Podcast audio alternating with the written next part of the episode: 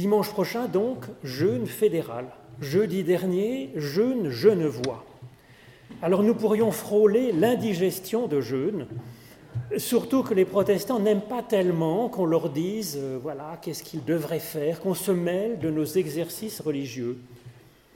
Alors il est vrai qu'un jeûne qui consiste à ne manger qu'un délicieux dessert, c'est un véritable cantique à la beauté de la vie en ce monde, une louange à Dieu, donc je vote pour. Pour fêter donc cette période de jeûne, j'ai sélectionné pour ce dimanche un texte de l'Évangile où Jésus, comme souvent, est à table pour un bon repas et où il compare le royaume de Dieu à un grand festin, à un banquet. Là aussi, c'est un hymne à la vie en ce monde, à la joie des corps, à la joie de, des palais, de la bouche, à la rencontre de l'autre, même s'il est, comme les intégristes chez qui va manger Jésus ce jour-là, pas tellement sympathique. C'est dans l'Évangile selon Luc au chapitre 14, les versets 15 à 24. Un jour de sabbat, Jésus était venu manger du pain chez l'un des chefs des pharisiens, et ceux-ci l'observaient. Un de ceux qui étaient à table dit à Jésus, Heureux celui qui mangera du pain dans le royaume de Dieu. Jésus lui répondit, Un homme donna un grand banquet et invita une multitude de gens. À l'heure du dîner, il envoya son serviteur dire aux invités, Venez, c'est déjà prêt. Mais tous, comme un seul homme, se mirent à s'excuser. Le premier lui dit, J'ai acheté un champ et je suis obligé de partir pour aller le voir, je t'en prie, tiens-moi pour excuser. Un autre dit, J'ai acheté cinq paires de bœufs et je vais pour les examiner, je t'en prie, tiens-moi pour excuser. Un autre dit, Je viens de me marier, je ne peux pas venir. Le serviteur de retour rapporta tout cela à son maître. Alors le maître de maison, en colère, dit à son serviteur, Sors vite dans les places et dans les rues de la ville, et conduis ici les pauvres, les estropiés, les aveugles et les infirmes. L'esclave dit ensuite, Maître, ce que tu as ordonné a été fait, mais il y a encore de la place. Le maître dit alors à son serviteur, Sors par les chemins et le long des haies, contrains les gens à entrer, afin que ma maison soit bien pleine. En effet, je vous le dis, aucun de ces hommes qui avaient été invités ne goûtera à mon dîner. Ô Éternel, par l'étude de ces écritures anciennes, ouvre-nous à ton souffle de vie. Au nom de Jésus-Christ. Amen.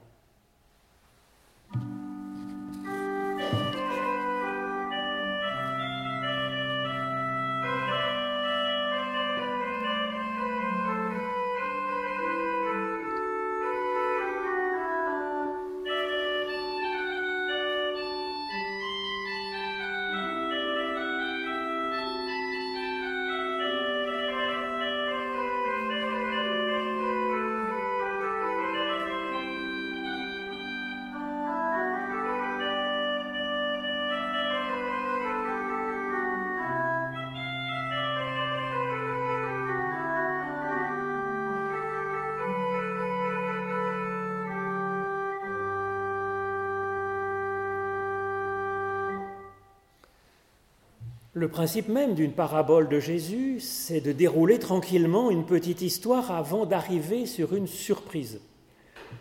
Alors du coup, l'histoire est un peu comme un diable qui sort de sa boîte, faisant sauter au plafond le lecteur de l'histoire, l'auditeur de Jésus, et peut-être ainsi de lui permettre de comprendre que sa façon de voir les choses était bien trop simpliste. Les paraboles de Jésus sont une entreprise de dynamitage des idées toutes faites pour qui veut bien les écouter.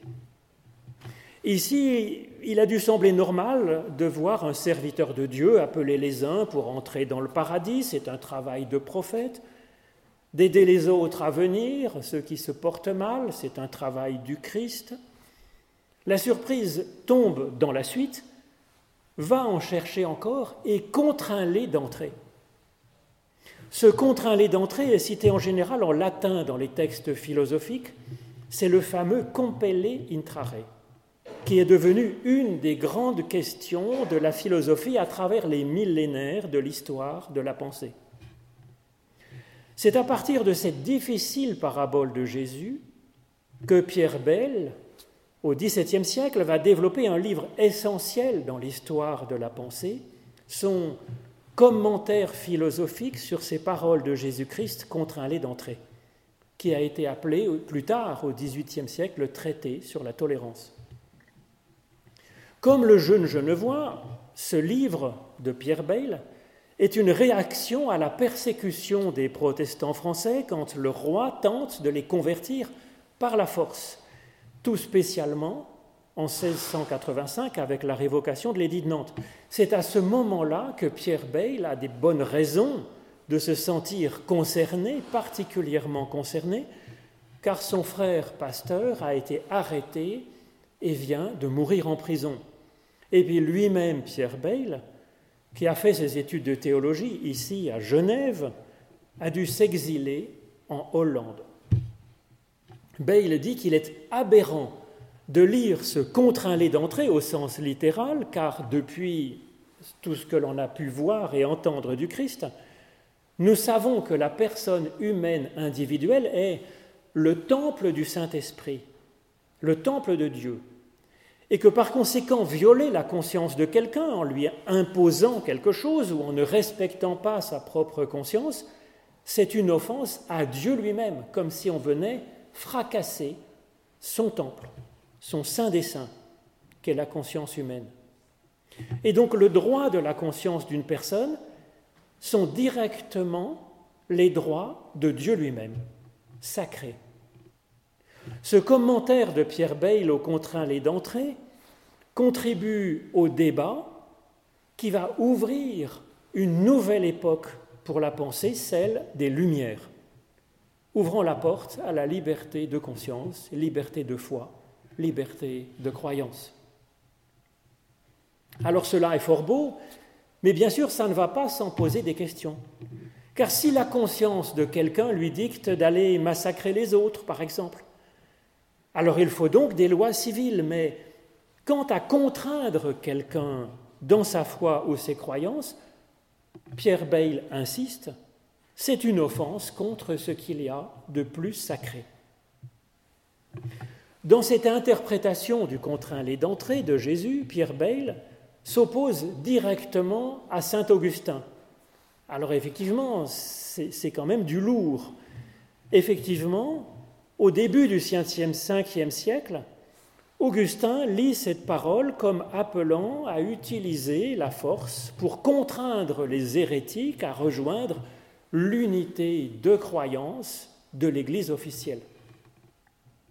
Augustin remarque que son premier sentiment, sa première lecture des évangiles était de ne contraindre personne à l'unité du christianisme, mais d'agir plutôt par la parole, par la discussion, par, euh, la raison.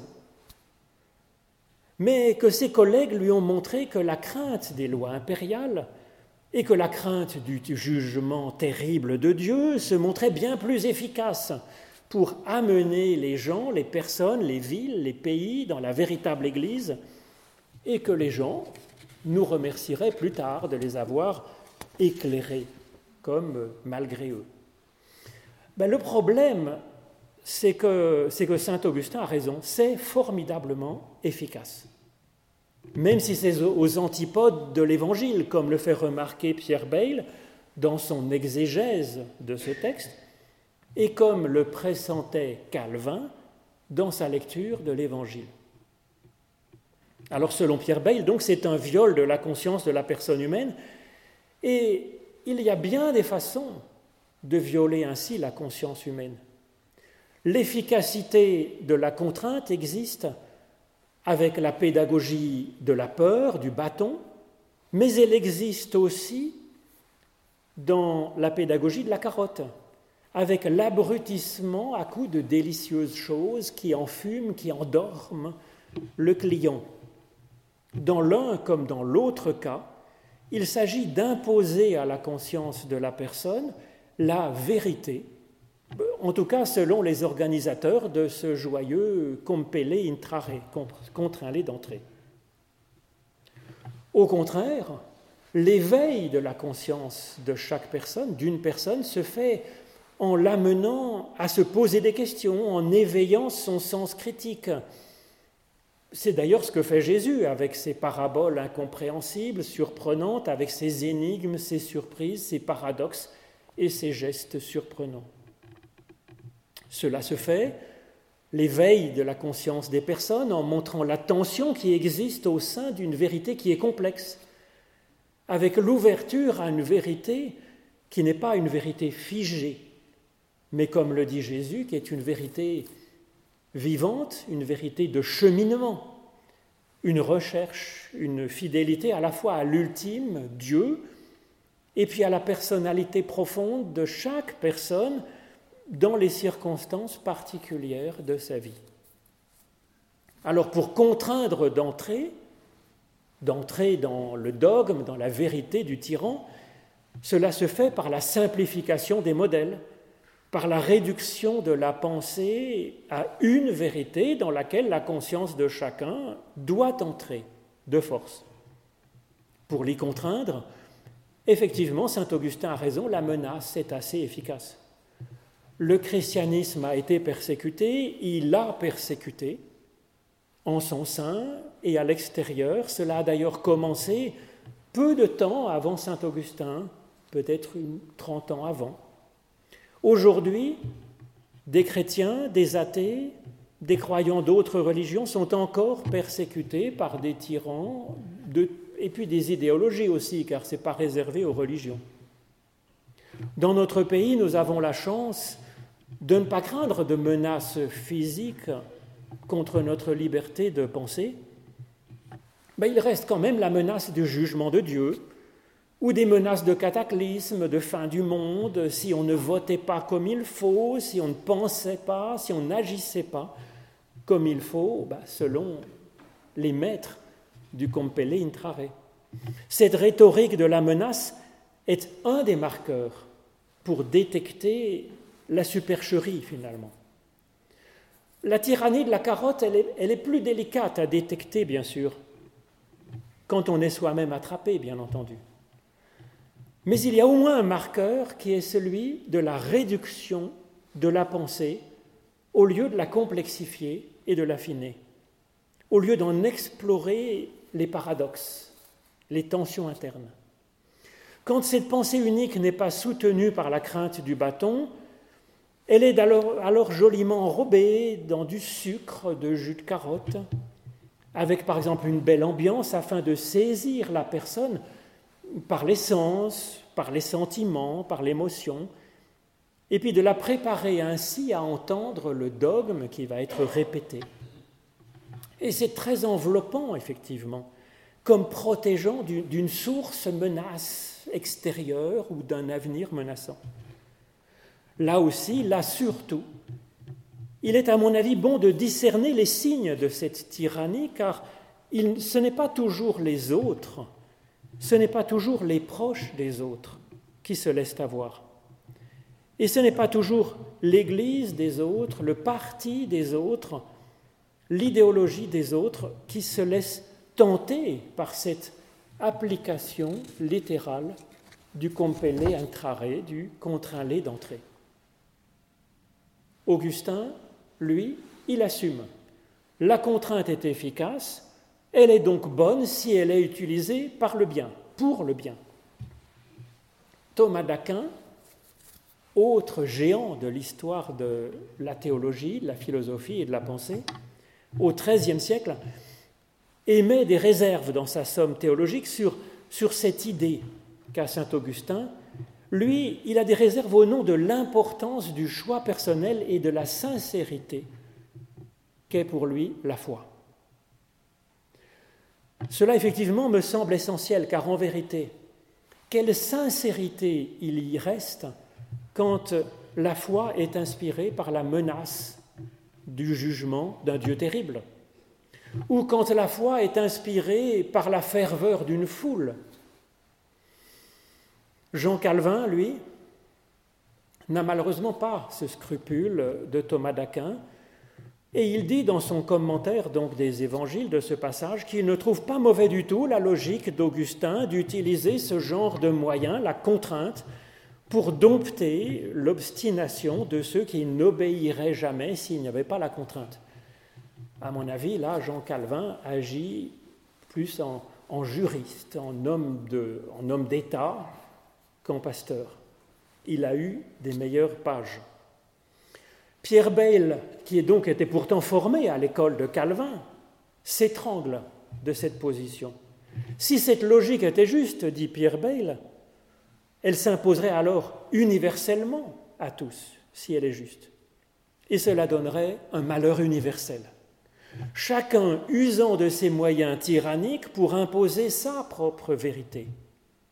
Puisque, dit-il, chaque secte est orthodoxe à ses propres yeux, et voit toutes les autres, toutes ses voisines, comme étant hérétiques. Alors c'est bien sûr le cas dans le domaine de la théologie, mais pas seulement, c'est le cas généralement dans tout le domaine de toute pensée finalement. Et donc Pierre Bayle défend la conscience de l'individu comme sacré. C'est pas ce que Dieu finalement porte comme empreinte dans la personne, ce n'est pas des croyances, mais c'est de l'ordre de l'intention, c'est de l'ordre de la personnalité, c'est de l'ordre de la sincérité, c'est de l'ordre donc de la conscience intérieure.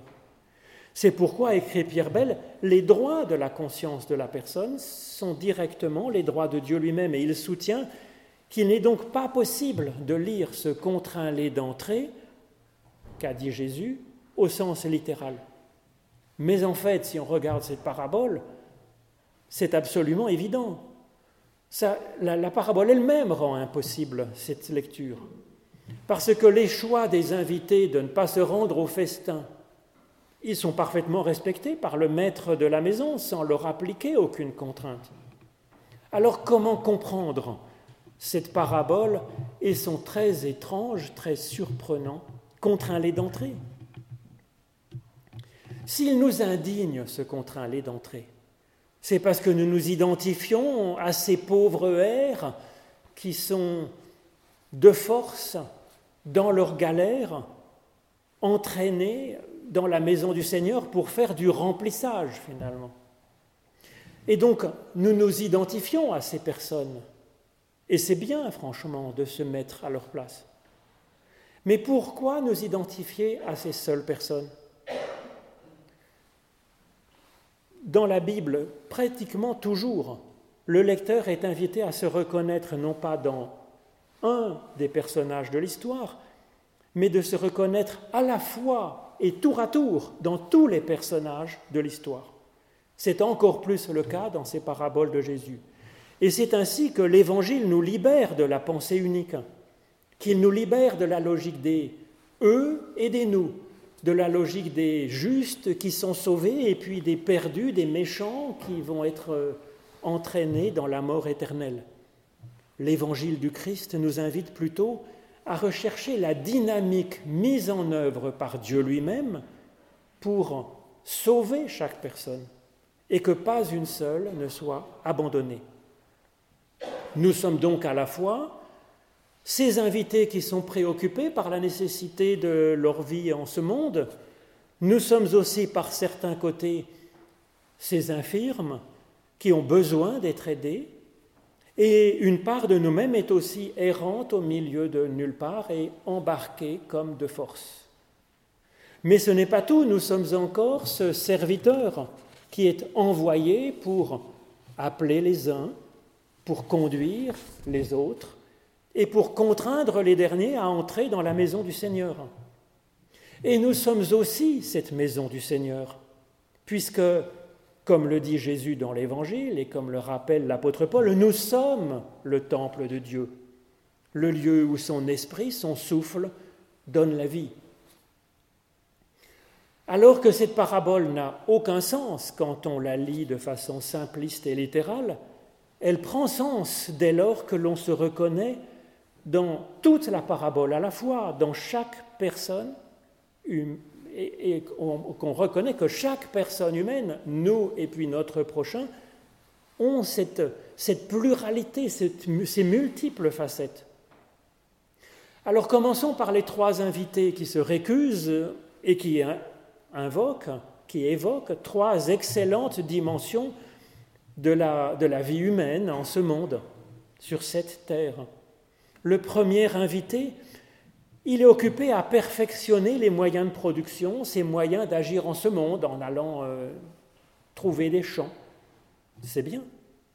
Le second est occupé à perfectionner sa façon de travailler dans ce monde, avec l'image des cinq paires de bœufs.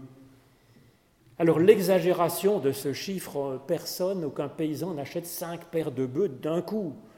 Ça montre que le chiffre 5 est un symbole, ce qui était évident par ailleurs. Ça évoque la pratique de la loi de Moïse, ça invoque les cinq euh, doigts qu'il y a sur la main pour agir. Ça évoque donc un comportement droit, une bonne pratique religieuse, une bonne morale de vie. Ça aussi, c'est bon à travailler. Et puis le troisième invité évoque la vie de couple, le mariage, plus largement la fécondité qu'il y a dans le fait de créer des équipes pour faire corps ensemble. Alors ces trois préoccupations des trois invités sont excellentes. Comment Jésus pourrait-il être contre? Avec ces trois invités, il ne s'agit donc pas de, de tirer un moralisme étroit, nous menaçant de l'enfer si euh, nous ne devenons pas des êtres parfaitement spirituels. Mais ces invités évoquent trois excellentes dimensions de notre vie en ce monde. Et nous sommes ce serviteur qui est envoyé inviter ces trois dimensions. Ou plutôt, notre foi a cette mission d'inviter ces trois dimensions de notre vie, de notre être, à venir vers le royaume éternel qui est déjà tout prêt. Prêt pour nous, dans ce temps présent, pas simplement dans la vie future. Et donc ces trois dimensions s'excusent poliment de ne pouvoir s'y rendre mais c'est parfaitement exact, car elles sont d'une autre, dimension que le spirituel. Alors c'est décevant de ne pas pouvoir éterniser notre vie, de ne pas pouvoir transcender notre existence à travers ces belles dimensions de notre vie en ce monde. Les Égyptiens s'y sont essayés en construisant des pyramides, mais est-ce que ça leur donne la vie éternelle? C'est un peu puéril, si vous voulez, comme démarche. Alors ça peut nous mettre en colère, mais comme le dit Jésus, aucune de ces dimensions ne goûtera au royaume, au banquet du royaume, c'est comme ça. Et pourtant, nous dit cette parabole, il est bon de les inviter sans cesse, ces trois dimensions de notre vie humaine, ces trois belles dimensions. Il est bon qu'elles vivent cette tension finalement, qu'elles entendent cet appel, appel de la foi à, à travailler chacune comme tendue vers l'amour qu'elles écoutent cet appel de Dieu et que cela les oriente tout en sachant qu'elles sont d'un autre ordre, ce qui n'a rien de dévalorisant. Un lion ne peut pas voler, mais il peut regarder vers le haut. C'est ça finalement le sens de cet appel et de cette impossibilité, je dirais, d'être Dieu. Nous sommes encore ce second groupe d'invités, le club des handicapés, des blessés et puis des pas encore tout à fait grandis. Notre foi est appelée à les aider à avancer. Et c'est à notre portée, nous dit Jésus, de faire de grands progrès dans ce service et grâce à ce service. Et souvent, ce service est d'ailleurs mutuel. Ce serviteur, c'est, Dieu agissant en nous, ce serviteur, c'est nous quand nous nous faisons serviteurs les uns des autres, avec peut-être la force de l'aveugle qui va pouvoir aider l'estropié qui le guide. Alors là, oui, notre personnalité profonde, notre conscience, notre foi, elle peut avancer jusqu'à Dieu et devenir alors une foi vivante et une foi vivifiante. Nous sommes enfin cette troisième, population, ce pauvre air qui est ramassé dans les chemins et le long des haies, des bordures, c'est cette part de nous-mêmes qui est errante, qui est encore sans nom, sans but ni volonté, en chaos, encore ni bonne ni mauvaise. Cette part de nous-mêmes qui est encore informée vide, Dieu envoie notre conscience aller la chercher. C'est nous-mêmes que Dieu envoie ainsi donner un sens à nous-mêmes. C'est un peu comme ces cellules souches, finalement, qui, à l'aube de notre évolution, peuvent devenir aussi bien un œil qu'une main ou qu'un pied. Qui d'autre pourrait aller chercher cette part de nous-mêmes qui est encore informe? Qui d'autre pourrait le faire sans que ce soit un viol pour notre conscience? Pas même Dieu. Et donc il est avec nous dans cette mission il nous en donne le courage, afin que rien ni personne ne manque dans sa maison, dans cette maison que nous sommes. Amen.